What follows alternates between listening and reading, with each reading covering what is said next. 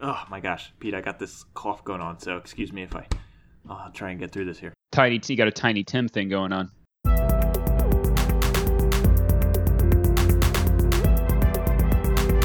Two can play that game.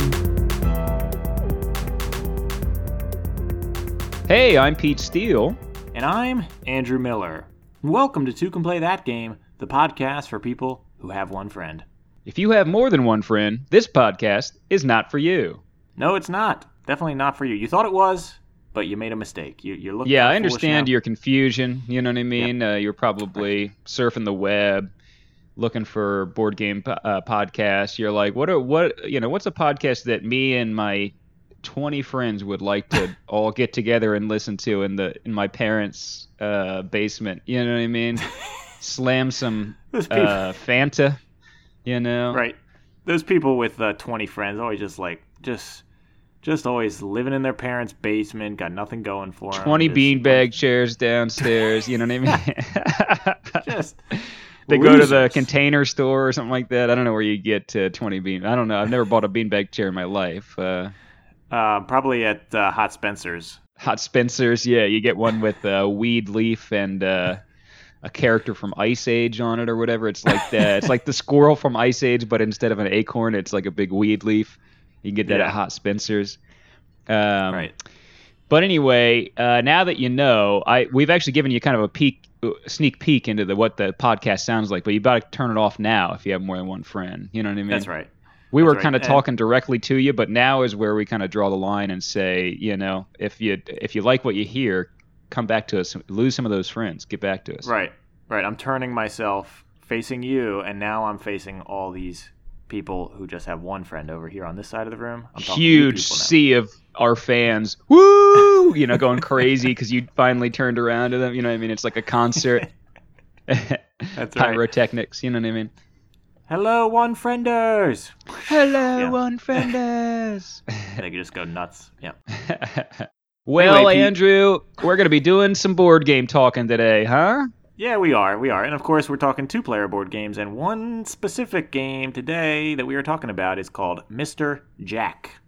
Right. Mr. Jack, baby. Oh, it's just called Mr. Jack. It's not Mr. Jack, baby, but maybe That's- they maybe they make a baby, Mr. uh, Mr. Jack, baby, Mr. Jack Junior. You know, like Monopoly Junior, but it's Mr. Jack, baby. Mr. and it's about Boss a- Baby. A very Mr. Jack Boss baby, and it's about a, a an extremely high functioning serial killer baby. it's Chucky from Child's Play, essentially. That's right. That's what I'm trying to say. Um, Pete, if you had to sum up the game Mr. Jack in one sentence, how would you do it? One sentence explanations. Good question, Andrew. So I got one sentence to sum this game up, right? I'm going to say right. it's a game of full contact guess who, where you can dodge, evade, and block your opponent's attempt to narrow down the choices. Oh, I like that. Full con- it is full contact. Guess who? Yeah. it's like it's like guess who is just like, "Hey, is your guy have brown hair?" And you're like, and you got to say yes or no. But what if you could say like throw sand at them? You know what I mean when they ask you that. And they go, ha, puh, puh, puh. you know what I mean? And they they can't ask you any more questions or you got to move on. It's kind of like Or that. it's like it's like you're a squid and you just squirt ink at them and run away. You know. Yeah, it's very squid like this game. Andrew, how about you? well, if I had to sum this up in one sentence, I would say that Mr. Jack is a game that proves that law enforcement can catch the bad guys simply by playing a game of hide and seek. That's uh, Yeah, there we go. yeah, kind of a simple. It's kind of a simplified uh, arrest procedure in this one. You know what I mean? it's like, well, if if you're standing in the shadows, I can't arrest you. That's the law. you know? I yeah, it's a good point. I like and I like how uh, at the end of the game is just a, a cop going like, "Hey, I know who you are now, and you're under arrest." And then that's and then like the guy goes to jail. You know what I mean? yes. It's like, yeah, sh- oh, schnuck, schnucks. You know what I mean? I can't believe you found out who I am. Well, off to jail with me. You know? Hold on, Pete. I just I just thought of something. What if some people out there have never played this game before? You think we should tell them a little bit about the game, a little bit more maybe than we just did? Nope. Anyway, moving on. No, just kidding. Uh, yes. They might be scratching their head out there, Andrew, going, what are they talking about? Serial killer babies, you know, cops arresting, you know what I mean? Um, look outside your window, folks. It's today's age. You know what I mean? Just being one of those guys, just saying like the, the world's crazy right now. Um, anyway, actually, crime is down uh, all over uh, for Oh, really? like the past decade or something like that. I think I think crime reached its peak in the 80s. I want to say. Ooh, baby, Oh, is that true? man, I'm not prepared for this conversation, but that is true. um, it- Bring in the which is which is to say, you know, everybody tries to scaremonger the citizens of this country into thinking that they're going to get murdered tomorrow, but actually the homicide rates are down ever since the 80s or whatever. So anyway, Right. uh, Andrew, that is to say, this is a deduction-based logic game, essentially, where one person plays a, a set of detectives, essentially, or the law, however you want to, you know, whatever the nebulous thing that is. You know what I mean? Um, right. And then the other person is playing what we assume to be Jack the Ripper. It, they don't directly say it's Jack the Ripper, but it, but it takes place in Whitechapel, which is the district that Jack the Ripper worked in. Worked in. That's Worked bad. in, yes. Oh my god! employed So hey. Wh- Hey, what do you do for work? Oh, I murder uh, prostitutes. You know what I mean? So Jack the Ripper, of course, famously killed at least uh, was linked to the murder of at least five prostitutes and then uh, mutilated them. Very terrible stuff. Uh, so great, great stuff for a game. You know what I mean, Andrew? One of you has to be that person essentially, and you have to help them escape the law. So have fun with that. And then the other person tries to get them. Eh, But the thing is, there is a cast of characters. I can't remember how many, like eight or something like that. And every eight. game, fifty. No, it's Every- eight. You remember because there are four cards in the first round and four cards in the second round, so it winds up being eight. oh yeah, there we go. Yeah, well Yeah, done. right.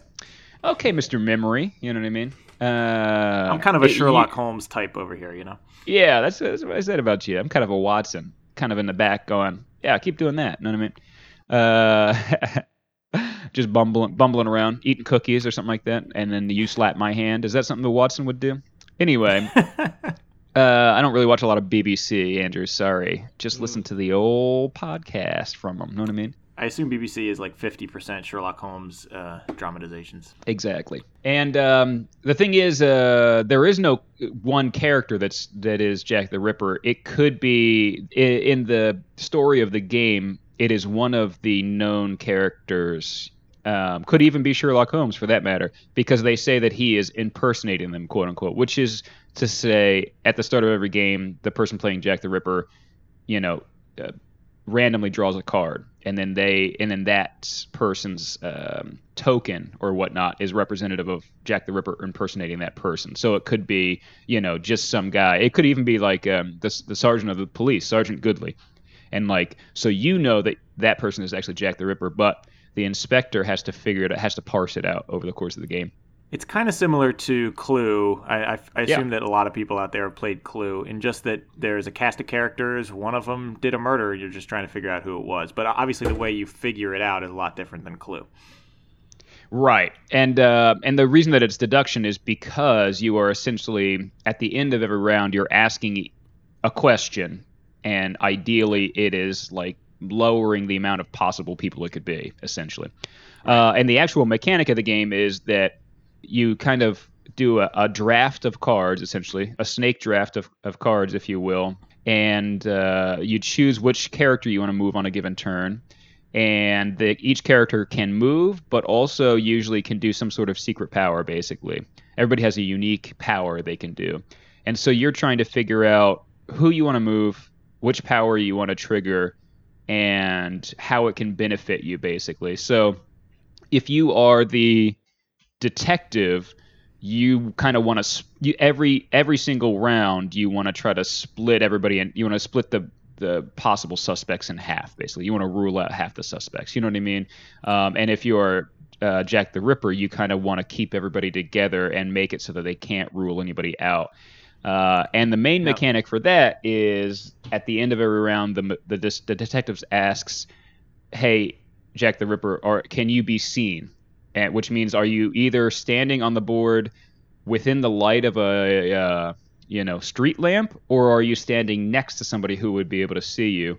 And the person has to say yes or no or, or or seen or unseen you know what i mean? And then if if the detective has done their job well they can rule people out with the answer to that. And if the Jack the Ripper has done their job well, then the you know maybe the detective can only rule out one person or something like that. And then if you can last eight rounds, um, and the, the detective still hasn't been able to catch up to somebody and, and make an accusation that's correct, you win.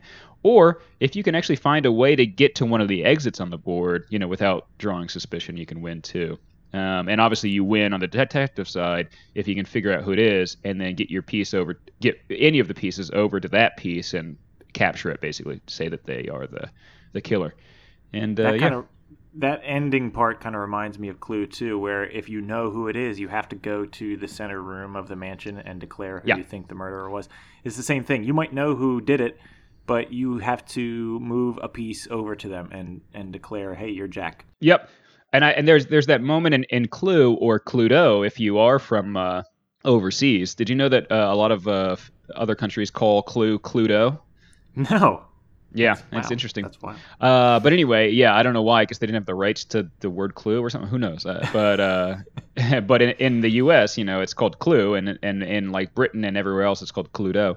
Um, but uh, just like in Cluedo, um, there there can be that moment where everyone kind of looks up and goes, "Wait, we all know what we need to know right now," and it's just a race now to see who Right. can, you know. So uh, yeah, I don't know. Other than that, it's a pretty cool one. Um, There- Andrew, There. Oh, sorry. I was gonna say good. there are a couple other cool little mechanics in there too. Like uh, Pete mentioned, the street lights. You know, uh, as the game goes on, you start removing street lights out of there, so it gets harder and harder to stay in the light. Um, uh, there are some manhole covers. You know, and characters can uh, kind of like warp pipes. You know, you can pop down one and pop up another one. It definitely reminded me of this board game that I had when I was a kid that I played the heck out of. It was a Ninja Turtles board game, and you could go down in the sewer and pop up in another sewer. And, uh, wow. that's all I was thinking the whole time we were playing this game. I was like, oh, this is just like Ninja Turtles. Yeah, yeah. The inclusion of the sewers is such an interesting idea, but it makes sense because it's all about like evasion and stuff, and so it, it does add a whole another element that you can. It basically it helps you get like zoom across the board. You know what I mean? Like right. it's it's a it's one of the cool parts of the game that is mobility based and can really help you change the positions of everyone on the board. You know what I mean? And Which makes it a dynamic game. The game is all about the special powers that the people have too, because one person's special power is that they can cover up certain manhole covers, or one person can move the lampposts around. Um, Right. Some people can miss miss stealthy, can move more spaces, and um, uh, the the police sergeant Goodley can can move other characters closer to him. So there's all kinds of interesting things there that are going on. So uh, Right. I think it's just it has a lot of different uh, things to think about. You know, when it's your turn. Right. It is that um, it is that classic dynamic in games that I that I love essentially, which is there's randomness because on any given round you're going to actually draw for random cards, and then those are the people that you have access to to, to be during that round or to uh, you know to choose during that round. Um, and then once you have that information that just pops up out of nowhere, you then have to think about and figure out what the best use of that information would be, how to apply that information in the most logical way. So, yeah, thrilling, I know when I put it that way, but uh, that's I, that that that is what I love about it. So, Yes, it's good. but Andrew, okay, we're kind of giving away that we like this one already, Andrew. We're getting ahead of ourselves. Give me a little bit history on what this game even was. give me a little, give me a little history on uh, the game since it was a glint in the creator's eye. You know what I mean? Uh huh. So we're gonna back it up a little bit here, is what you're saying, right? That's right. Back, back, back it up, Andrew. Okay, so let's get into the history here. Um, this game was published in 2006 and created by Bruno Cathala, who we've heard from before. Uh, Ooh, Bruno. yeah, in partnership with Ludovic Malblanc. I'm not sure I said Malblanc correct. Bruno, uh, as we know, we, we've covered a couple of his games before, right? We covered Raptor, which was uh, fun. That's kind of similar, actually. A little hide and seek uh, action yeah, going on in that one and yeah. uh, and also of course Seven Wonders Duel at the end of last season. Mhm. So uh, yep, yep, yep. some some big games. He's very prolific with his games. A lot of two player games, but uh, it's like hundreds and hundreds of games he's published. Right. Um, and uh, so he partnered up this time with uh, Ludovic Malblanc. And uh, Ludo, as he calls him in his interview that I read. Uh, that's, that's apparently his friends call him Ludo. Uh, he had this kind of vague idea. So this was his idea uh, for this game about moving from from darkness to light and different abilities that you would have if you were in the dark and the light. And Right. that was it. That was that was the whole idea. And so he was talking to Bruno at a game convention in France, and uh, you know asked him to work it out with him. And so now most of these games that we cover, we always say like, oh, the mechanic was first, and then the theme came. Apparently, the theme was the first thing that they came up with. He had this vague idea about like, hey, I want to be able to move from light to dark. Uh, and so they thought about, oh, what theme would go with this? And that was the first thing they came up with. And for a while, the Interesting. game, yeah, for the for a while, this game was vampire themed because it makes sense, you know, going from light to dark, and vampires don't like being in the light; they like being in the dark. Um, but uh, Bruno said that they didn't want too much quote too much blood in our game end quote. So they went with a Jack the Ripper theme instead. I, I just thought that was funny. Okay. Yeah. Um, but although there is no murdering in this game, so we'll, we'll say that. But Yeah, it's- it's, almost Andrew like they didn't like they could have chosen any criminal. You're right. That is true. they hardly even they don't even mention the fact that he's a murderer, and yet they did go and set their game in Whitechapel and call it Mr. Jack. You're right. That is that, yeah, that was a one of the most notorious murderers around. yeah yeah So anyway, this kind of led them to this hide and seek theme, and uh, that's that's you know they, they decided Jack the Ripper would fit with that kind of like in the shadows type of thing. yeah. Um, and they did, they did not intend, and you can tell from the game, they did not intend to make it historically accurate um, to the Jack the Ripper crimes. Uh, Sir William Gull, however, was a real suspect of the Whitechapel crimes. Uh, he was um, really? yeah, he was like the uh, Queen's physician. Um, Right. And there was like this conspiracy theory that that uh, Jack the Ripper was seeking revenge because someone in the royal family will say um, contracted something while visiting the Whitechapel district. Interest. oh, I see. uh, I see. I see. You yes, the saying? Whitechapel district. Um, you know, had had some. Uh, uh, had had a wide range of businesses. I would say a diverse set Yes. of businesses for any Yes. kind of uh, things you could you could want. So this was a big. The, they called this the royal theory. I did a little research in the in the Jack the real life Jack the Ripper uh, crimes, but um, but he's the only one. It, you know, uh, obviously Holmes and uh, Watson, uh, Lestrade. These are all fictional characters from literature. Um, and I guess in Sherlock, I'm not really a Sherlock Holmes person, but I guess in Sherlock Holmes books, um, he investigates Jack the Ripper. I'm not, you know, I know he had other. Oh, fictional- really? fictional um, adversaries that he went up against. I'm not sure. There, I'm sure there must be. There's tons of Holmes stuff out there, but um, yeah, there's tons of other it. characters from the game. Jeremy Bert apparently comes from uh, a man named Jeremy Brett, who was an English actor who was known for playing Sherlock Holmes on TV. Oh, Um, and the other characters are pretty much all made up. Miss Stealthy is not a real person. Um, interesting. J- John Smith, not a real. That's just a very generic name, you know. Yeah. So it's funny that what a random with, assortment right. folks. they went with one real person, some famous fictional people, and then other people who they just made up. So it's just- Okay. it's very interesting. Instead of like the, going with Clue, like just making them all colors. They they uh, I don't know. Yeah. Pretty tight narrative. Yeah. But anyway, they uh, they purposefully were going for a game of uh, tactics rather than luck, and uh, I, I personally think they succeeded with that one. Yeah. Um, and the special abilities were given a lot of thought. This is what they put the most time into. They said, um, s- and this was to present the player with with a dilemma every time you. And I, you definitely feel that when you're playing. It's like, whoa, I you don't know definitely do. Yeah. You're definitely Yeah. like, I could do this. I could do that. I could. What's you know? Yeah. So there are a couple of Mr. Jack extensions, or as we might call them expansions, but they're actually called Mr. Jack Extension um, out there that have been published, and they Probably a British new- thing. Probably right. Uh, yeah, they. I, am not sure. In one interview I read, somebody asked, "Why is this called Exten- Mr. Jack Extension?" And uh, he said, "Well, we're both French, and um, our Oh, it's a English is not French that great." thing. I don't know. oh, he yeah. just. That's what he said, but I'm not sure if he was just making some. I'm not. I don't know. I've That's seen other games that yeah. use extension. So maybe it's just a translation thing from other languages. I don't know. Yeah. Um, but the extensions do come with uh, new characters with new abilities, and they said after playing hundreds of times, they kind of came up with these other abilities. They're like, "Oh, what if somebody could do this?" So they made these extensions.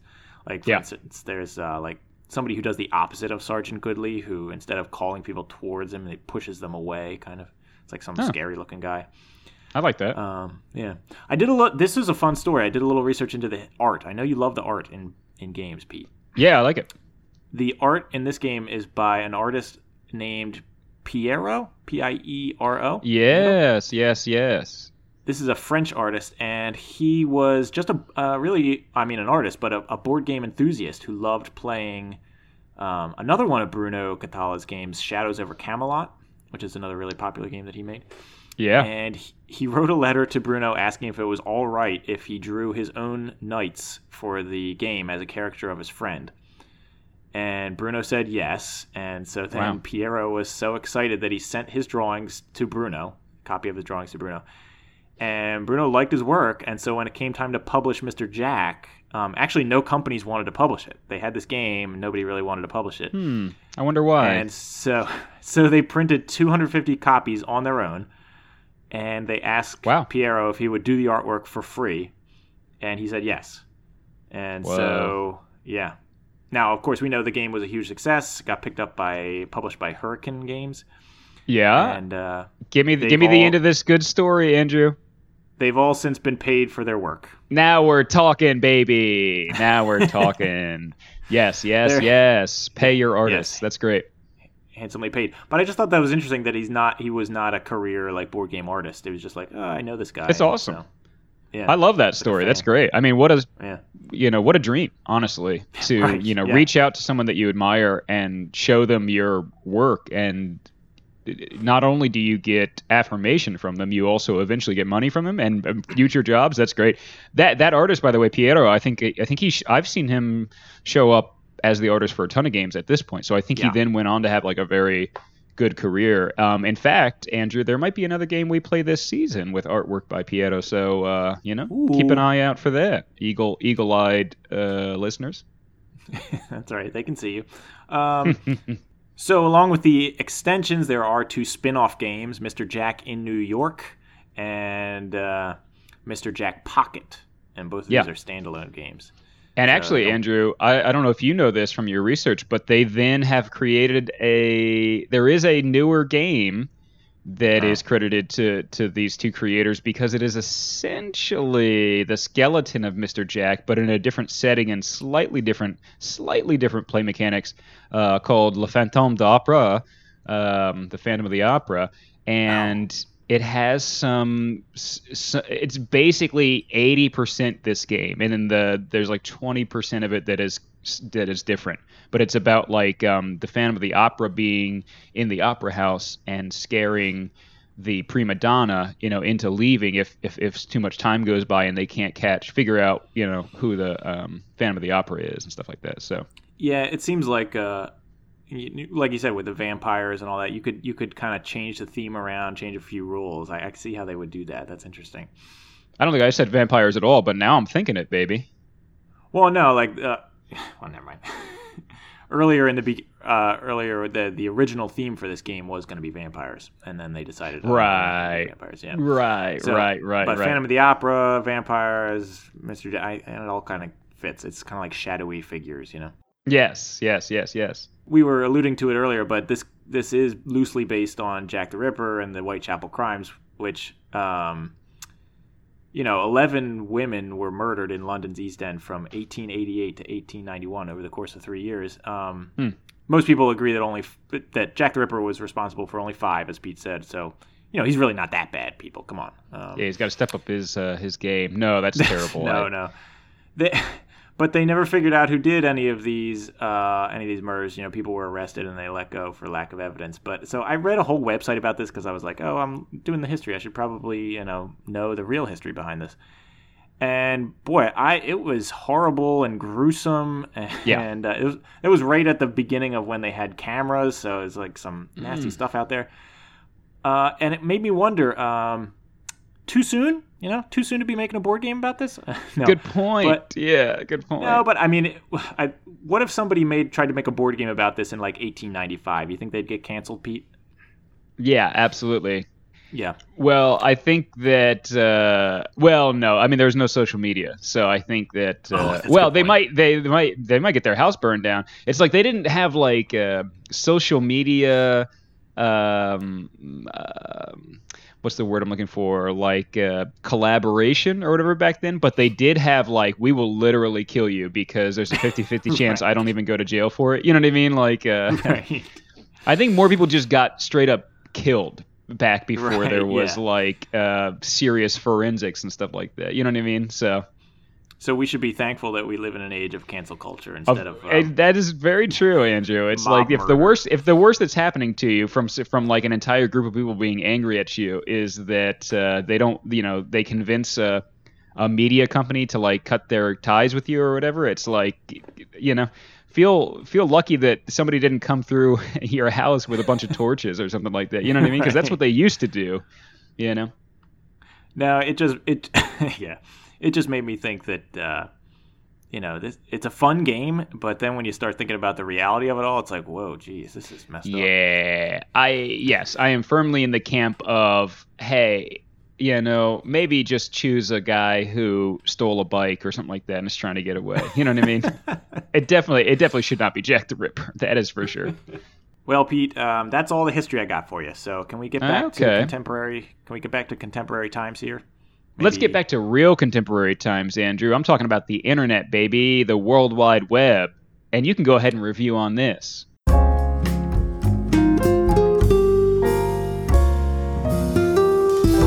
Review on this. It's time for review on this. This is the segment where Pete is going to read a person's review of the game that he found on the internet, and uh, we're just going to sit back and assume what their life is like. Can't wait to hear the reviews of Mr. Jack Pete.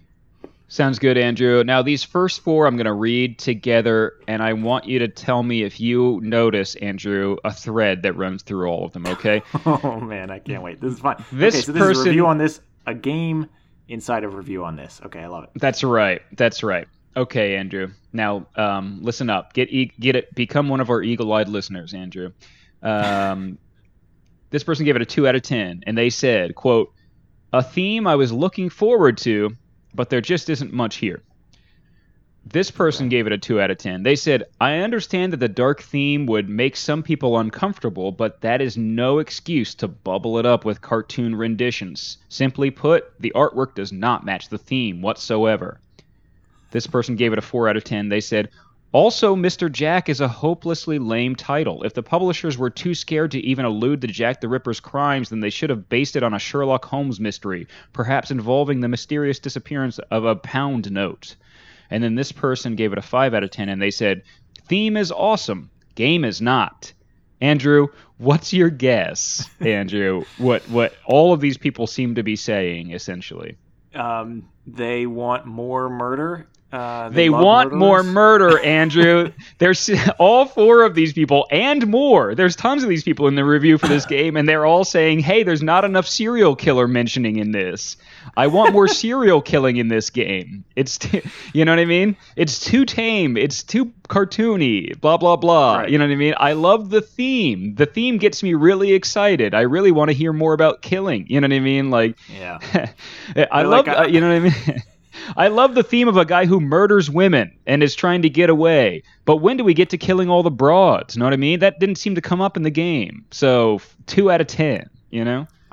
I'm gonna go pick up a copy of Mr. Ted Bundy instead.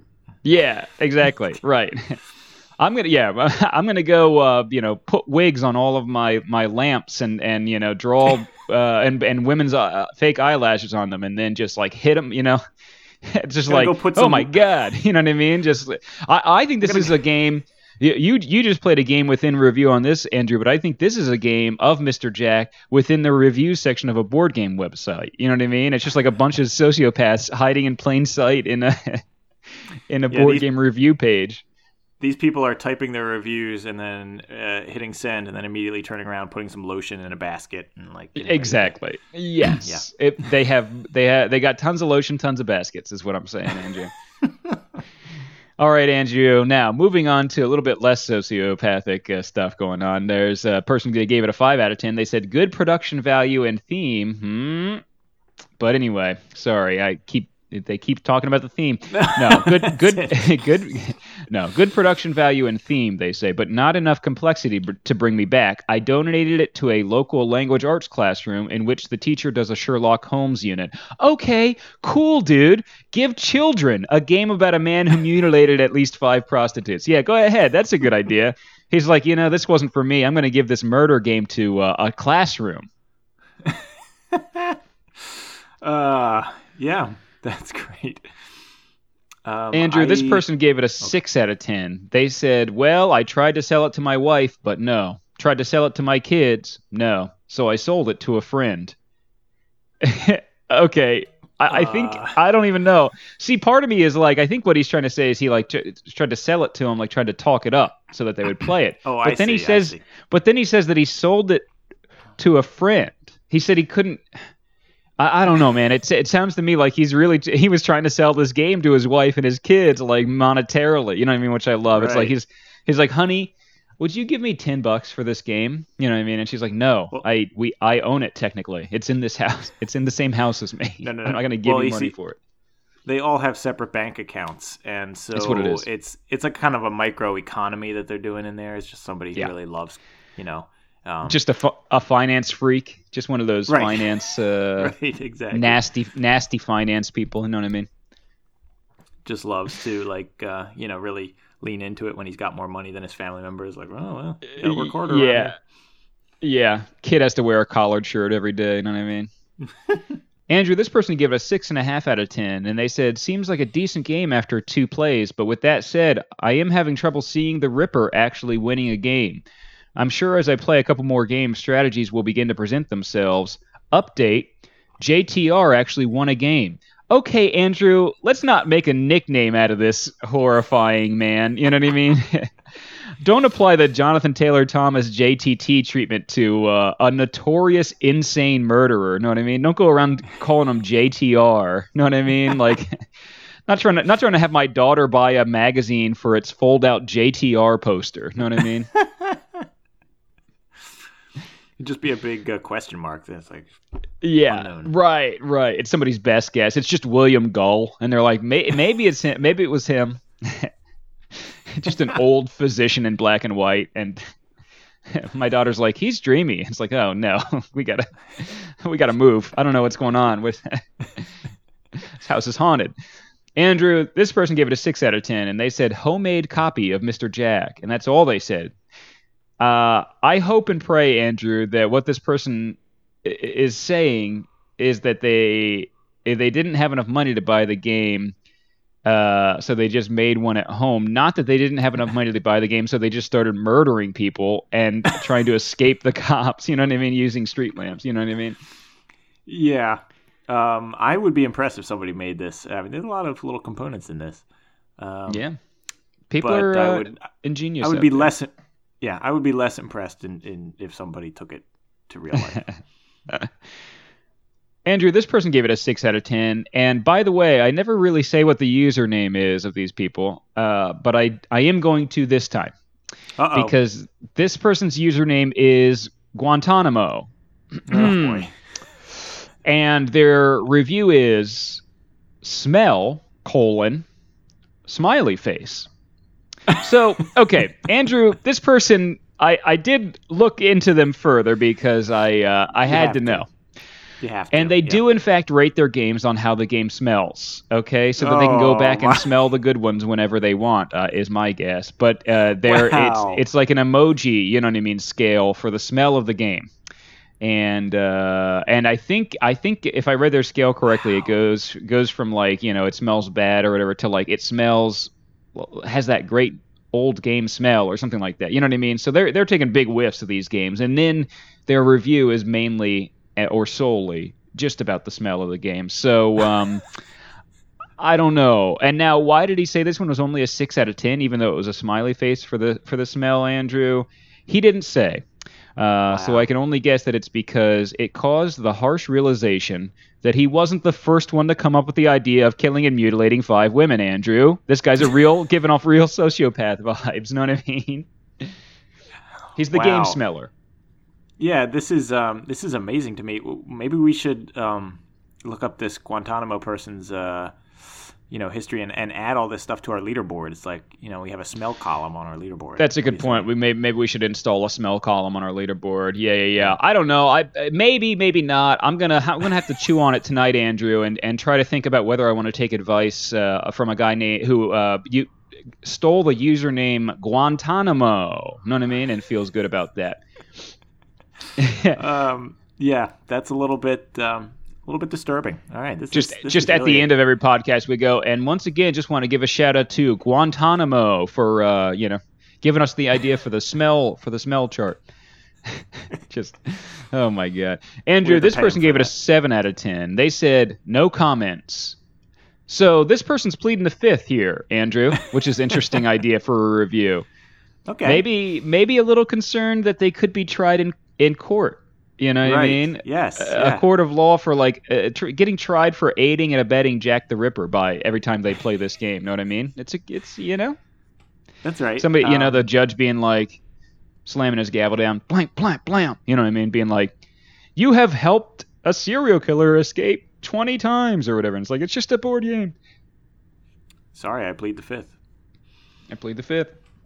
Andrew, this person gave it a nine out of ten. They said, "I don't play as Mr. Jack very well," and then in uh, brackets it says, "I'm the world's worst liar," but thoroughly enjoying playing the detective. Andrew, you never have to lie in this game, Andrew. the only thing you ever have to say is whether you're seen or not seen, and that is you can't lie during that part. So, I don't know why being a terrible liar would matter at all in this game. The only way I could see that mattering is if every time this person moves a character, they say, and I'm just going to move Jack the Ripper here. You know what I mean? Like, you know what I mean? just like giving too much information. You know what I mean? Uh, Maybe the and person, detect- maybe their one friend that they play against is always breaking the rules and just just saying, you know, oh, are you this person? No, are you this Right. person? No. Yeah, that could be. And they're like, oh, you know I'm not a good liar. You know what I mean? but that person's a great liar. You know what I mean? They, they're completely throwing the game. Andrew, this person gave it a 9 out of 10, and they said, as long as you accept it's a hard life for Jack, a great game. And that is a good point, Andrew. You, uh. You will like this game. You know what I mean? If your main concern is that Jack the Ripper has had a really hard life and deserves to just keep working his stuff out and doesn't deserve to go to jail. You know what I mean? This Right. this might actually be one of your favorites at that point. I think maybe they mean that it's hard to play as Jack. Uh, Oh, sure. you can't you can't know for sure though. Mm, You know. Some one thing we didn't say is the detective usually does win, especially with beginners. Uh, and I know that as you get better at this, Jack will win more. But uh, yeah, Jack usually loses. Yeah, it is a it, it is essentially a long game because there are eight rounds, and Yeah. the detective has a lot of time to slowly kind of like reduce the amount of possible suspects over time. You I read it was mean? like- So- even with like experienced players, it's like 60-40.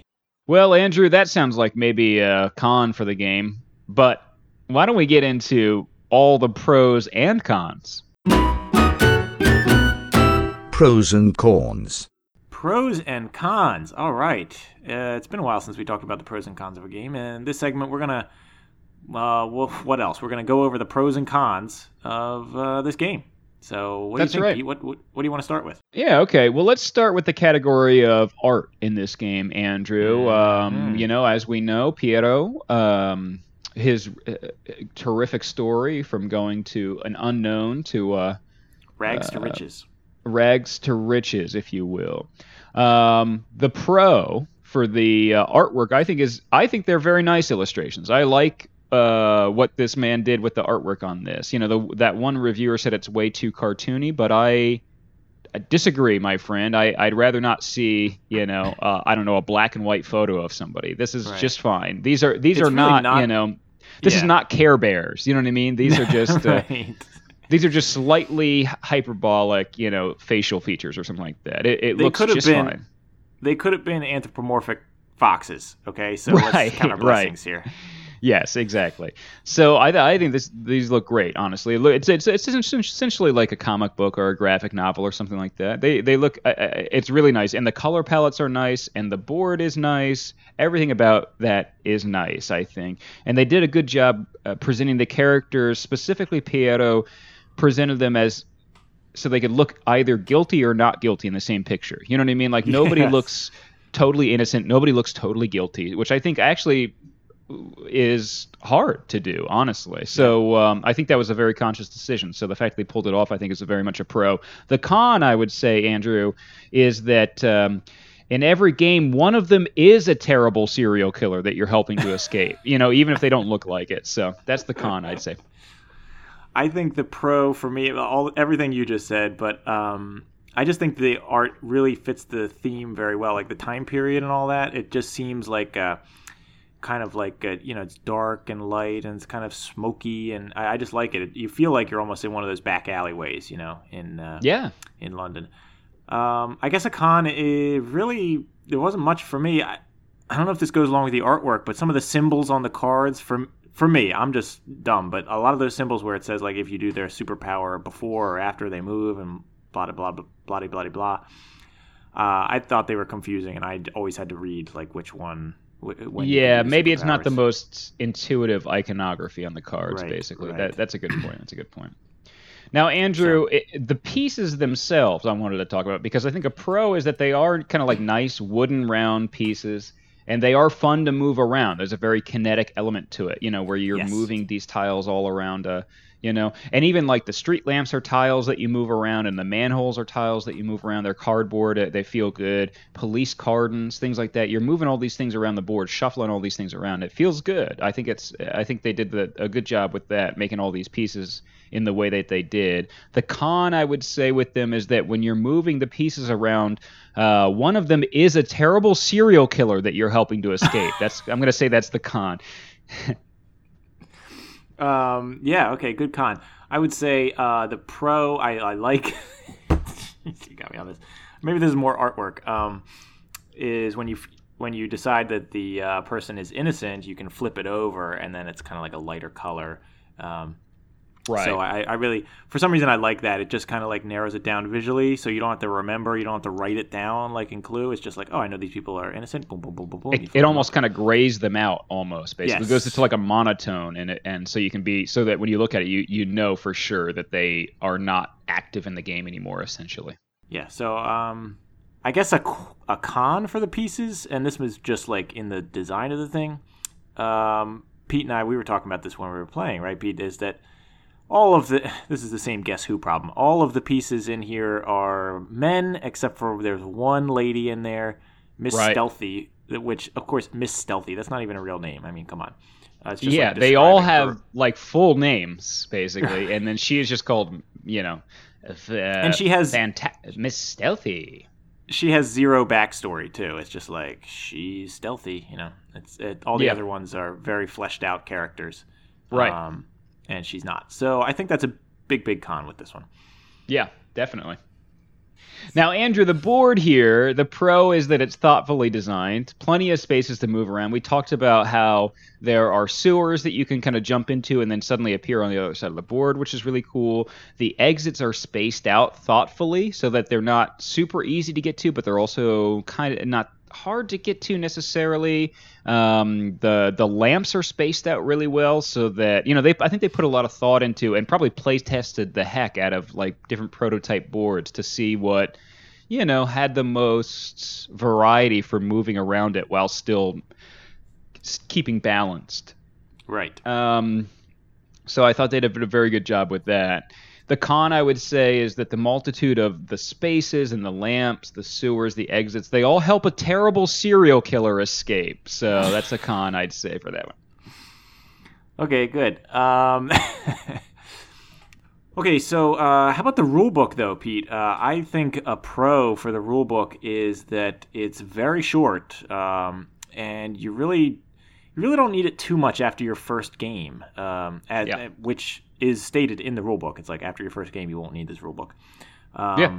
I need I need a little bit to know the uh, the way that the special powers work, but really it's uh, it's quick and easy, simple read. I like it. Um, Yeah, absolutely. I'd say a con is it needs a little bit better pictures uh, in there. You know, it's, uh, we I had to watch a video to like really get a good idea about how this game works before we played, because I just think that there weren't enough diagrams to really show some of the some of the things. So, but that's a that's a nitpick thing. I think it's it's nice nice job. Yeah, I agree. I mean, I my pro for the rule book is that they definitely trimmed the fat on this one. It really gets right down to business, and I think it's very clear and concise, honestly. So it's like, Yeah. I think it's uh maybe four pages max. You know what I mean? It's it, it could you could unfold it and it's just like one big piece of paper basically. that It, it, it would fit on. So I mean, it's um they're just like. This is it, you know, like a little bit of backstory, and it's like you can do this. All these players can do this. You do that, you do this. Game over, baby. You know what I mean? It doesn't. Yeah. Uh, it doesn't have a lot of fluff in it, basically, which I which I appreciate. You know what I mean? Getting right down Mm-hmm. to it. I'd say the con is probably that it's a bit bland. You know, like you said. Yeah. Um, doesn't have uh, a- a lot of exciting pictures on it or anything like that, or things that like show off the gameplay necessarily. And also, it teaches a game where one of you helps a terrible serial killer escape, Andrew. That's probably a big con for the rule book. It kind of gives you steps for how to get a serial killer out of town. right. Whoa, Pete, I'm hearing a What? knock on my door here. Did you hear that? Uh oh, well, that's not me, Andrew. I'm here at my house. Oh man, I hope it's not a serial killer. Uh, Don't I guess open I'll that door, Andrew. I'm opening it.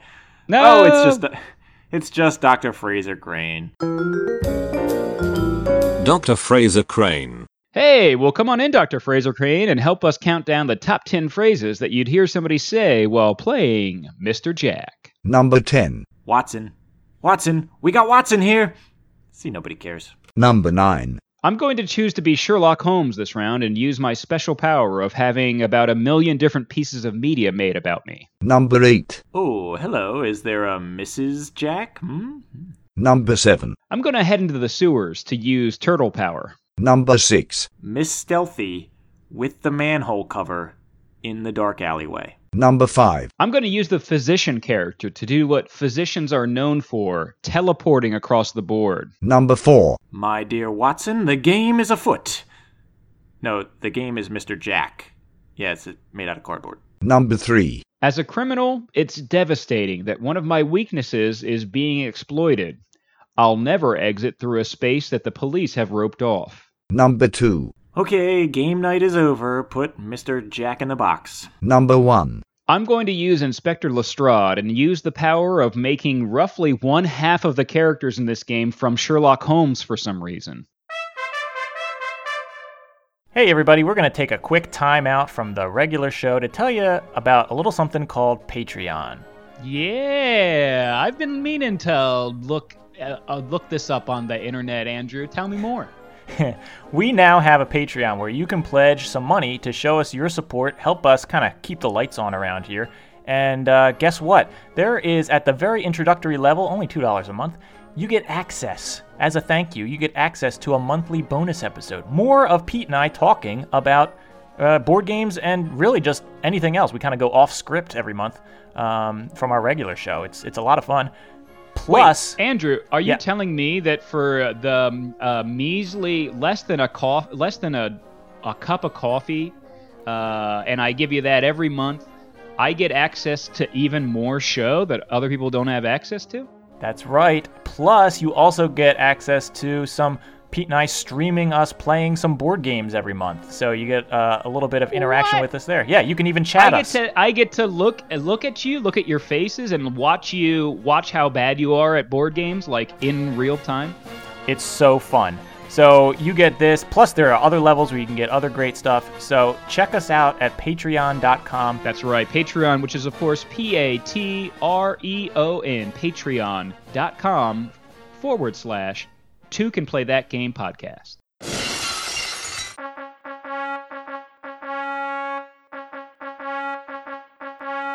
Chess break. Okay, it's time to take a little little break from serial killer talk and talk a little bit more about chess. Yeah, do you say? that's right. Good old fashioned medieval killing. Chess. That's right. That's right. When you could when you could stare your stare your murderer right in the face and That's uh, right. You know. Right in the helmet. That's right. Um, this is our this is our ongoing game of chess, which has been going on for far too long. We play one move on every episode, and uh, Pete, is it my turn this this week? I believe so, Andrew.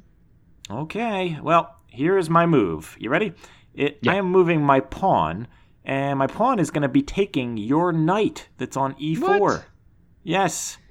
How embarrassing! Well, that's not a good Your- trade at all. Your knight just got just got taken by a little puny peon.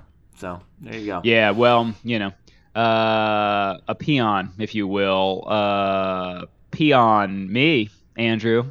You know, uh, Now, I know you have some sort of retaliation for that, but I'm not going to let you do it. oh, Yeah, I'm not going to let you do it because uh, we got to wait till next show for you to make that move, and we're going to get moving on with the show. In fact, we can't let you make your move right now because my phone is ringing. oh, don't pick it It's up, an- Andrew. It's a serial killer. I answered the phone, and they said, they said the killer's in the house. You know, They said, "What's your favorite movie? What's your favorite scary movie?" right? What's your favorite scary movie? That's it. Yeah. But it turns out it's not a serial killer at all. That was just a question from uh, one of our acquaintances. It's a qu- time for an acquaintance call-in.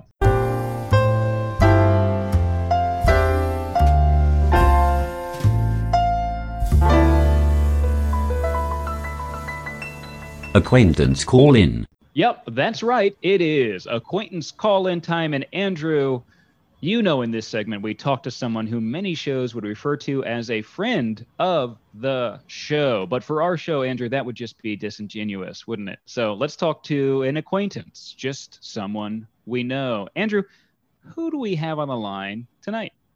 All right, tonight on the line, we have a familiar voice on the line tonight. We have our old acquaintance uh, Dan Corkery here to talk to us about this game, and uh, eagle-eared listeners will remember Dan from a previous episode. Dan, welcome to the show. Yeah, Dan. Thanks for being Hey, on the show, Dan. Thank you guys for having me back. I really uh, I appreciate it. Yeah, absolutely, Dan. And now, Dan, you have um, cleared this for our listeners before, but just in case we've got some new listeners, we uh, and and they're real diehard about this as they usually are. We just got to make sure with you, we're not friends, right? We're just acquaintances. No, yeah, I thought maybe after last time I was on, we might have had some kind of a vibe, but we haven't really Oh, talked since then. Well, I know Oh, you okay. guys You thought that of maybe that was a positive. That was a positive thing. We got closer to friendship that last time. Okay, interesting. no, no. I would think you you guys kind of seem mad at me, but I feel and I feel bad about it. But Oh, okay. I got gotcha. Right. Well, and that that brings up a good point. Is that um, last time we had Dan on, there was a little bit of a a mix up here. We were talking about a game called Twixt, and he thought we were talking about the candy bar Twix, and it kind of like you know ruined the entire episode. But that's okay.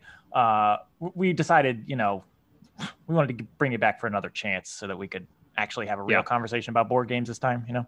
Right, and unfortunately, you know, that time um, uh, we could not. We had no choice but to keep the interview in. Know what I mean? So even Right. though it was ruined, we uh, it still had to be in the episode. So yeah, my internet was being so weird. I'm sorry. That's probably what happened with the last time. yeah, okay. Your internet was was being real weird. Okay. That made you think that it was Twix candy bar instead of Twix board game on a board game podcast. Yeah, that makes sense. Okay. Gotcha. Gotcha. Gotcha. We we switched providers, so I won't say from what to what. I don't want to.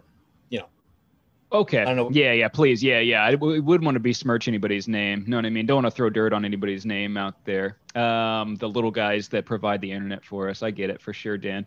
Uh, now, Dan, you did uh, you did play this game, right? In preparation, just making sure you can understand why I would want to make sure, right? Yes, I I absolutely played it. Um, it was it was great. Uh, I had a good time. I'm having a good time, and you know I'm still kind of playing it right now in a sense. I wish I could. I I wish I could stop playing it actually. Oh, Okay.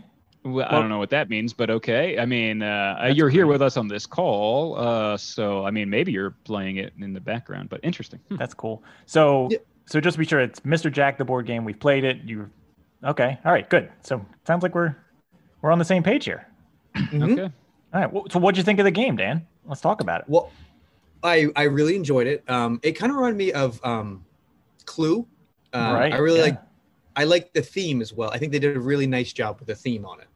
Okay, now we're talking, Dan. That's that's great. Um, this is already off to a much better start than last time, Dan. So, what Yes. what were some of your favorite mechanics in the game? Oh, that's a great question.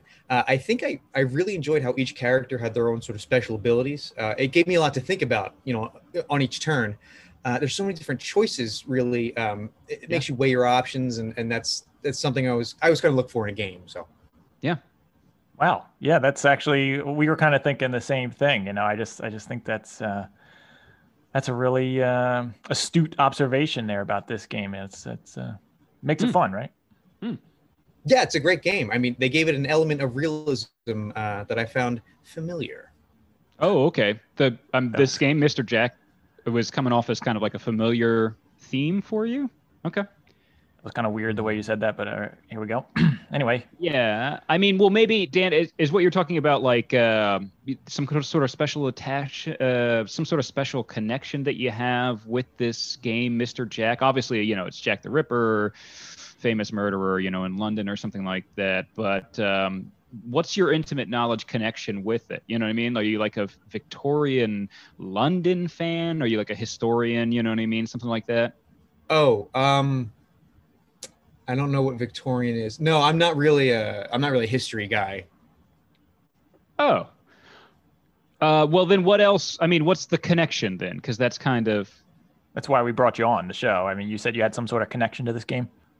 Well, I'm currently running from the police. I'm on the run, uh, or lam. I don't know. I what?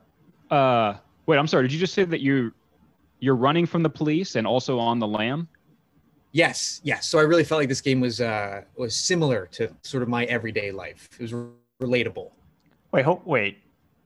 You're so you're you're currently want wanted? Wait, for murder? No, no, no. It's just um, it's just tax evasion. I just don't think I should have to pay my taxes. Okay, Dan. Dan. Now listen up, Dan, because this is not the kind of connection that we were hoping for, Dan. This was going really nicely until now. I'm not even sure we should be talking to you right now with this. I uh can't believe this happened. Come on, Dan. It- You got to We got to have a, a straight talk next time, Dan, about the board game. I don't want to have you on because you are on the run from the police, like the guy No. in the board game. Guy, I'm sorry. I thought I didn't mean to screw up the show. I I just want to play games. I I didn't want me to screw up the show again. I thought Twix was was a write off, a tax write off, Okay. All right. Well, we do know you, Well, you and I never- buy a lot of that, so and I never filed. Okay. all right. Um, Yeah. Well. All right. Well, good year- luck with all of that, Dan. You know every what year I mean? I'm supposed to taxes. I don't want to pay taxes. Sorry, I'm in a um, I'm in an Arby's Nobody wants to pay taxes, Dan. Okay, but we all do. Okay, You- so it's kind of. I mean, yeah, maybe you are kind of like Jack the Ripper because you're Can you- killing uh, the country's chance at doing something nice with our tax money, Dan. Can you cut cut that I said that I was on I-81? I'm not on I-81. Okay. Oh, okay. Uh, well, Dan, uh, unfortunately for you, the police are also a part of this call. So, uh, yeah, it's, sovereign uh, citizen.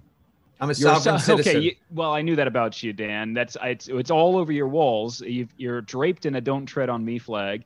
Uh, and Gadsden are- flag. Yep. This oh the as the Gadsden flag. Okay, so now you're giving it a cute nickname. Okay, Dan. Listen, Dan, we wish you luck with everything with your Gadsden flag and I-81. Whoops, my bad, Dan. Sorry, let it slip again. Okay. Um, Yeah. But this is not what we're looking for for our board game podcast. Thanks very much. We got we got to get going here to the rest of the show. Okay. Love you. That's Dan Corkery, everyone. Well, there we go, getting fleeced by Dan again. Um, I think we'll figure it out one of these days, though, Andrew. Anyway, you know something else I figured out, Andrew, is how to make this game the life of the party.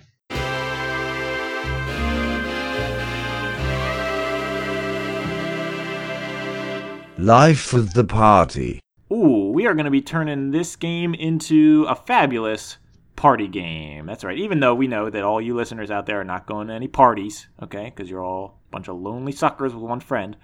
But uh, Mhm. just for fun, right? Just for just a thought experiment here. How can we turn Mr. Jack into a fun party game? Yeah. Andrew, here's my idea. I'm going to turn it into a game where I have an agreement with the host of the party. As long as they can correctly guess which room I'm in, I stay at the party. But as soon as they lose track of me, Andrew, I am out of there, baby. you know, it might seem Right. unbalanced at first because you know, like they got a lot of rooms or whatever. But most of the time, I'm gonna be in the room where the snacks are. So Oh, you know, yeah. if So I if I really want to get out of there, I, you know, it's I, I'm gonna if I if I'm away from the snack table, it means that I really want to get out of there. Know what I mean? So Right, uh, right, right. the best part about this one, Andrew, is that I have play tested this game many times without the host of the party even knowing. I this is this is actually a common game for me. So Yeah, there you go. Wow, that's great. Um, uh, I think I've actually tried that before too. I just didn't even realize I was playtesting your game. That's amazing. yeah, yeah, yeah. You owe me a Um, little bit of money, but not much.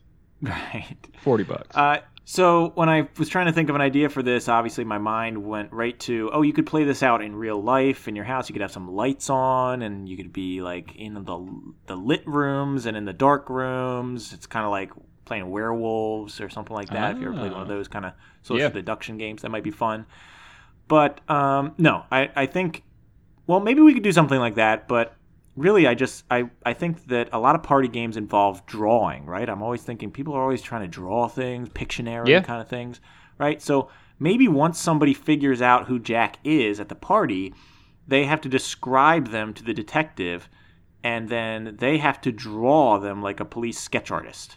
Ooh, I like this. You know, if everybody can guess who it is, then they win, and then that person has to leave or something. I don't know. Can have snacks for the Yes, I like this. Well, and the best part would be that you got you got to make sure that the person who's the detect the police sketch artist is not good at drawing. You know what I mean? Right. Like Yes. because then it's going to be very bad. They're going to be like they're going to turn it around. It's going to be like a stick figure, and they're going to be like, "Well, how? What do you mean? How am I going to figure out who this is based on this?" You know what I mean?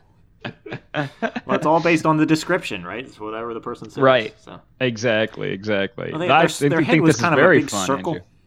Yeah, their, their head was kind of a big circle, and Right. um, they had they had like two dots for eyes. Right, right. know. Everybody looking around at everybody's heads, like measuring everybody's heads in their in their mind. They're like, that seems like a big head. I'm gonna go with Big Head Bob or whatever. You know what I mean? well, Pete, uh, you know that that all sounds like a lot of fun, all that partying and, and stuff. Um, I I can't think of a segue into this next segment, so I'm just gonna come out and ask, uh, how many murderers? How many murderers? Yes, that's right. It is the return of uh, one of our favorite segments, How Many Murderers? It's been a little while since we've gotten this one back in there. This is the one where we estimate how many of the characters in this game are guilty of the crime of murder. Yeah, Pete, I was a little bit surprised when I saw this on the uh, the show notes for today. Um, we did this Really? way back with guess. We did this way back with Guess Who. You know, we were Guess trying to figure Who, out how- yes, how, many of those characters were murderers. You know, it was a lot of fun. hmm Um, and in this one, Andrew, I believe it's probably just one. We had multiple people back in Guess Who time, but I think this one, it's just one. But I don't know which one it is, Andrew. right, yeah, that's kind of the that's like the point of the game. You're supposed to figure there's one person who's the murderer. You're trying to figure out who they are. I'm honestly No, no, no, no, no, no. Now don't go distracting me, Andrew, because I have almost cracked this one. So just shut up for a second while I think about this one, okay? Uh, I'm, I'm not- trying. not I'm almost sh- there. I've got it down sh- from eight to four. you know what I mean? Okay, right. Yeah, it sounds like you're just playing this game. I'm not quite sure why you put this segment in here. Like, it could be any of them, right? The, I mean, if you play this game enough, they're all going to be murderers, really, but but not at the same time. Also, Andrew, it might just be one in this game, but let's face it, it's a pretty bad one. Know what I mean? If you ask me, I'm, you know, hot, uh, uh, unpopular opinion or whatnot, but uh, I think Jack the Ripper's pretty terrible, man. So uh, it's he's essentially, it's essentially, in my opinion, Andrew, kind of like the entire cast of Guess Who rolled up into one. Oh, well, yeah, this we can agree on, I think. Um, yeah, that's a good point. um, but again, um, you're just kind of stating obvious things here. So I don't. I think this is all things that the audience already knows about. Yes, we can agree on that, Andrew. But can we agree on this? Two could play this game, but should they?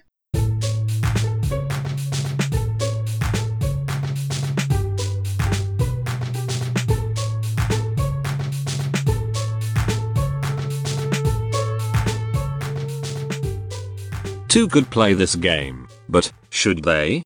Okay, good. I'm glad that went into two can play this game, but should they? I was I thought it was going to be agree on this, you know. no, this is the part of the show where we have to decide, uh, you know, how sure we are that two people should play this game. We're going to give it a rating from zero to 100 percent. Yeah. So uh, yeah, this is a big this is a big moment here. Absolutely, Andrew. Andrew, I'm going to start off by saying that I am 75% sure that Ooh. two people should play this game, Mr. Jack. Andrew, I like this game.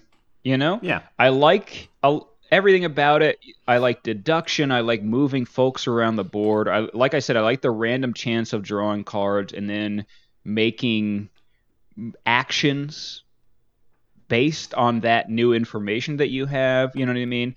It just isn't my favorite thing to do with my time. You know what I mean? Like I, I enjoy it, but it didn't really get me excited. I would play it with you anytime, and I think we will play it again in the future. Uh, I think it's kind of a cool puzzly game. So there's definitely I'm going to be in the right mood basically for this game at some point, and I want to pull it out. Yeah. But sometimes I won't be, you know what I mean? And sometimes, and I'm not going to be spending my days thinking about it necessarily. Plus, obviously, you know, there is the whole serial killer thing. Luckily, it doesn't come up very often. So if I don't think about it, I can kind of get past it and just treat it like Right. a puzzle game. You know what I mean? But uh, the, the good thing is it's not a huge time investment. You know what I mean? It does actually move pretty quick. Honestly, you can get you can get in a, a bunch of games in a row if you want and still feel like you got time to do other stuff. So uh, I know we'll pull it out again. I know we'll play it again, but it's not going to be something I'm I'm hungering for all the time. You know? Right, right. I um I kind of agree with you. The theme it's funny because the uh the the Jack the Ripper thing, it's like um they could have easily just made this Sherlock Holmes and just had it like that one reviewer said, it could have just been some simple crime that they're trying to figure out who did it, but instead they went with they kind of half went with Jack the Ripper. Now, I, I think that's a good idea for a different reason than that reviewer. That reviewer wanted more gore, gore in the uh, in the game, and uh, Yes, think, that's right. Like, you know, less. Let's let's bring it back. You know, but uh, no, I, I I same. I really like this game. I found it kind of addictive. Like after you play one, it's like, all right, let's set it up again. Let's do it again. Um, and each yeah, time there there was even a time when we were playing at Andrew, where you're like, "All right, I got to go," and I was like, "But what if you didn't go?" And we played one more. You know what I mean? Like, so it's like that's got to count for something. You know what I mean? Because like some of these games we've played, love and Pete and I have and, this. and you were like, "Hey, I actually have another hour left or whatever," and I was like, "No, you probably don't. You probably got to get out of here, right?" You know what I mean? Like, Pete and I have this kind of tradition when we play board games. It's like when we when we really love a game, but we only have limited time. We're like, let's do speed rules. It's like you can't think about your moves at all. You just got to play it without thinking. right, Uh, right. We're gonna still- get another game in, but we can't. We don't have a lot of time, so just play it dumb. You know what I mean? Don't play it smart. just speed rules. Right, you play know? it, play it dumb because it's still kind of fun playing speed rules. I like speed rules. Yeah. Uh, but anyway, I gave this. Did I already say I gave this game eighty percent? Is what I'm giving this game. Uh, so right around your your neck of the woods there. You gave it Yeah. seventy five. I'm eighty. I just uh, I found it very addictive. I think again the theme is a not too. It's not too bad. It's just a little off putting. Okay, so you're on the record as saying that Jack the Ripper a little is is quote unquote a little off-putting. Okay, sure, that's kind of No. seems a little No, no, no, no, no. That's not maybe a bit of an what I- understatement, but okay. that's No, not that's what cool. I meant. Uh, Just gonna go not what I ahead and- at all. just kind of I meant quote you here on this one. I, I would think if they if they really went heavy handed into the Jack the Ripper stuff, then it would be way more than off putting. Yeah, they, true, true. They they it barely kind of scrapes on it. You just kind of okay, whatever. Um, yeah, I found sometimes, like we said, as playing as Jack, it is harder to win, and especially when you're just learning the game because there's a lot to think about with the the strategy of it. And uh, I found that a little bit frustrating as Jack. Um, and the other thing that was a little bit frustrating was moving. I like moving the people around, but it just seemed like you could never really get anywhere. Like you're supposed to. One of the ways to win is to escape off the board, and, and that just seems that seems very difficult. At first, I thought, oh, I'm going to be able to escape, no problem. But it is pretty pretty tough to escape. Um, Yeah. the idea that they- pretty much everybody ha- can move three spaces except for one character that can move four. So it's like the idea that you could escape without someone being able to catch up on you. You know what I mean? And jump Right. on your space to accuse you. I don't know. Like you'd have to you'd have to put eh, because if you have one character who's like making distance, the other person's just going to somehow also move another character to make sure that there's not that much distance. You know what I mean? And if somebody is really getting away from everybody else, it's like that's probably Jack the Ripper. So you know what I mean? Like it just seem it, it does seem very hard to to do that that part of it. And but the- I, I'm sure it's possible. But The other thing is you as playing as Mr. Jack, you can't always control your secret identity. The other person can control that piece if they pick that card. Right. So Right. it's like you, you're not always. It's it's tough. You're not always in control of the piece that you want. So your strategy has to change on the fly, which I do love about this game. So I'm not Right. saying that the game is bad at all. I love this game. It's just um, it's not the greatest game in the world. It has a few little drawbacks for me, but I love it. I'll play it anytime. Eighty percent. Right. Yep, yep, yep. Yeah, there there can be a little bit of like built-in frustration, but the, like you said, that's that's part of the game, honestly, because then you have to, Yeah. um, you know, uh, recalibrate after that happens. That's part of the game. so, right. all right. Speaking of well, Andrew, cali- Speaking of calibrations, why don't we go ahead and calibrate our two scores here and uh, put them up on the big old leaderboard? Leaderboard. Okay, Andrew, let's take a look at where Mr. Jack falls on our leaderboard. You gave it an 80, I gave it a 75. Average that out, you get a 77.5, Andrew. We are officially 77.5% sure that two people should play Mr. Jack. Um, where That's does that put right. it on the leaderboard? Well, it puts it right above the our beloved Star Wars lightsaber dueling pack, you Ooh. know? Oh, that, that hurts, Um, actually. I- that does hurt a little bit, but of course there are 15 others above that right now too. So that's Right. kind of that was kind of our own. We're reaping what we sow there, uh, and it puts it right under Skulk Hollow, um, Oh, which is another thing full of murder. That's more like warfare. Uh, yeah, well, I fantasy, guess. fantasy murder. Yeah, yeah, yeah, yeah. I don't know if those huge guardians bleed or not, but Well, Mr. Jack is now number 15 on our leaderboard, so it's, just just barely in the top half at 77.5%. So, yeah, yeah, that's good. That's appropriate, I'd say. Yeah, absolutely. I mean, you know, 77.5% is uh, within the top quarter of the available score. You know what I mean? Like that's if, Right, if I get a 77.5 on my quiz, I'm I'm happy. You know what I mean? Yeah, that's right. If I got to eat 77.5% of a pie, I'm very happy. Yeah, I'm feeling good. Actually, that's probably the optimal amount of pie, honestly, because then you get to stop before it's too much. yes, then I'm eating the other percentage the next morning for breakfast. if I'm eating the go, you know, percent of pie, you know, go, uh, of course, sitting at 95 on our percent on our leaderboard, you know, I, I might be having some tummy trouble the next day. That's right. We should we should start referring to all these games as percentages of pies that we're eating. I, I love this now. Yeah, yeah, yeah. That's going to change the dynamic. That's for sure. well, Andrew, I think that's a very cool idea. But my question for you is are we cool?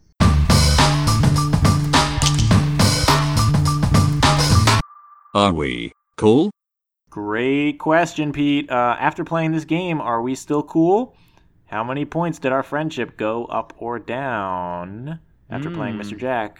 I Okay. um, I think um, I don't know. I I I think we're plus two. I said we're plus two. Okay. I think okay. it's. Uh, I'm still feeling good after this game. Win or lose, it's. Uh, I don't know. It's kind of. Um, it's like, uh, oh, you got me, but hey, good, good show. You know, good show. Yeah, yeah, yeah, yeah. Exactly.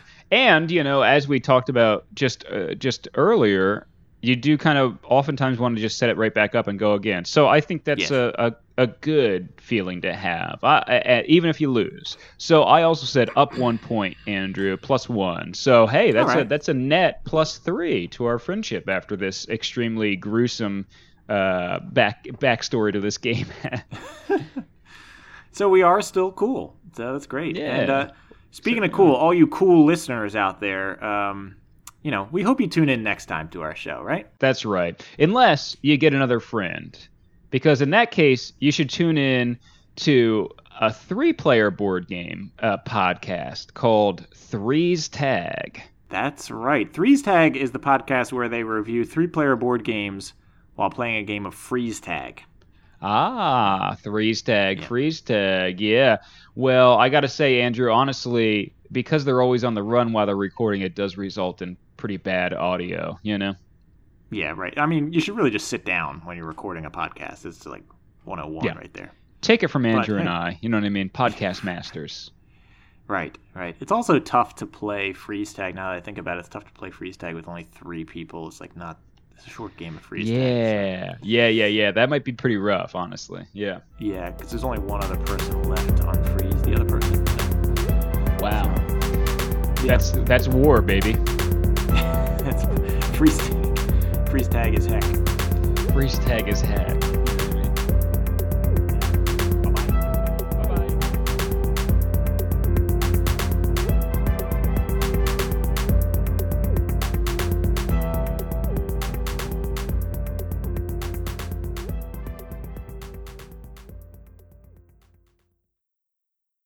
Know what I'm saying? You know what I mean?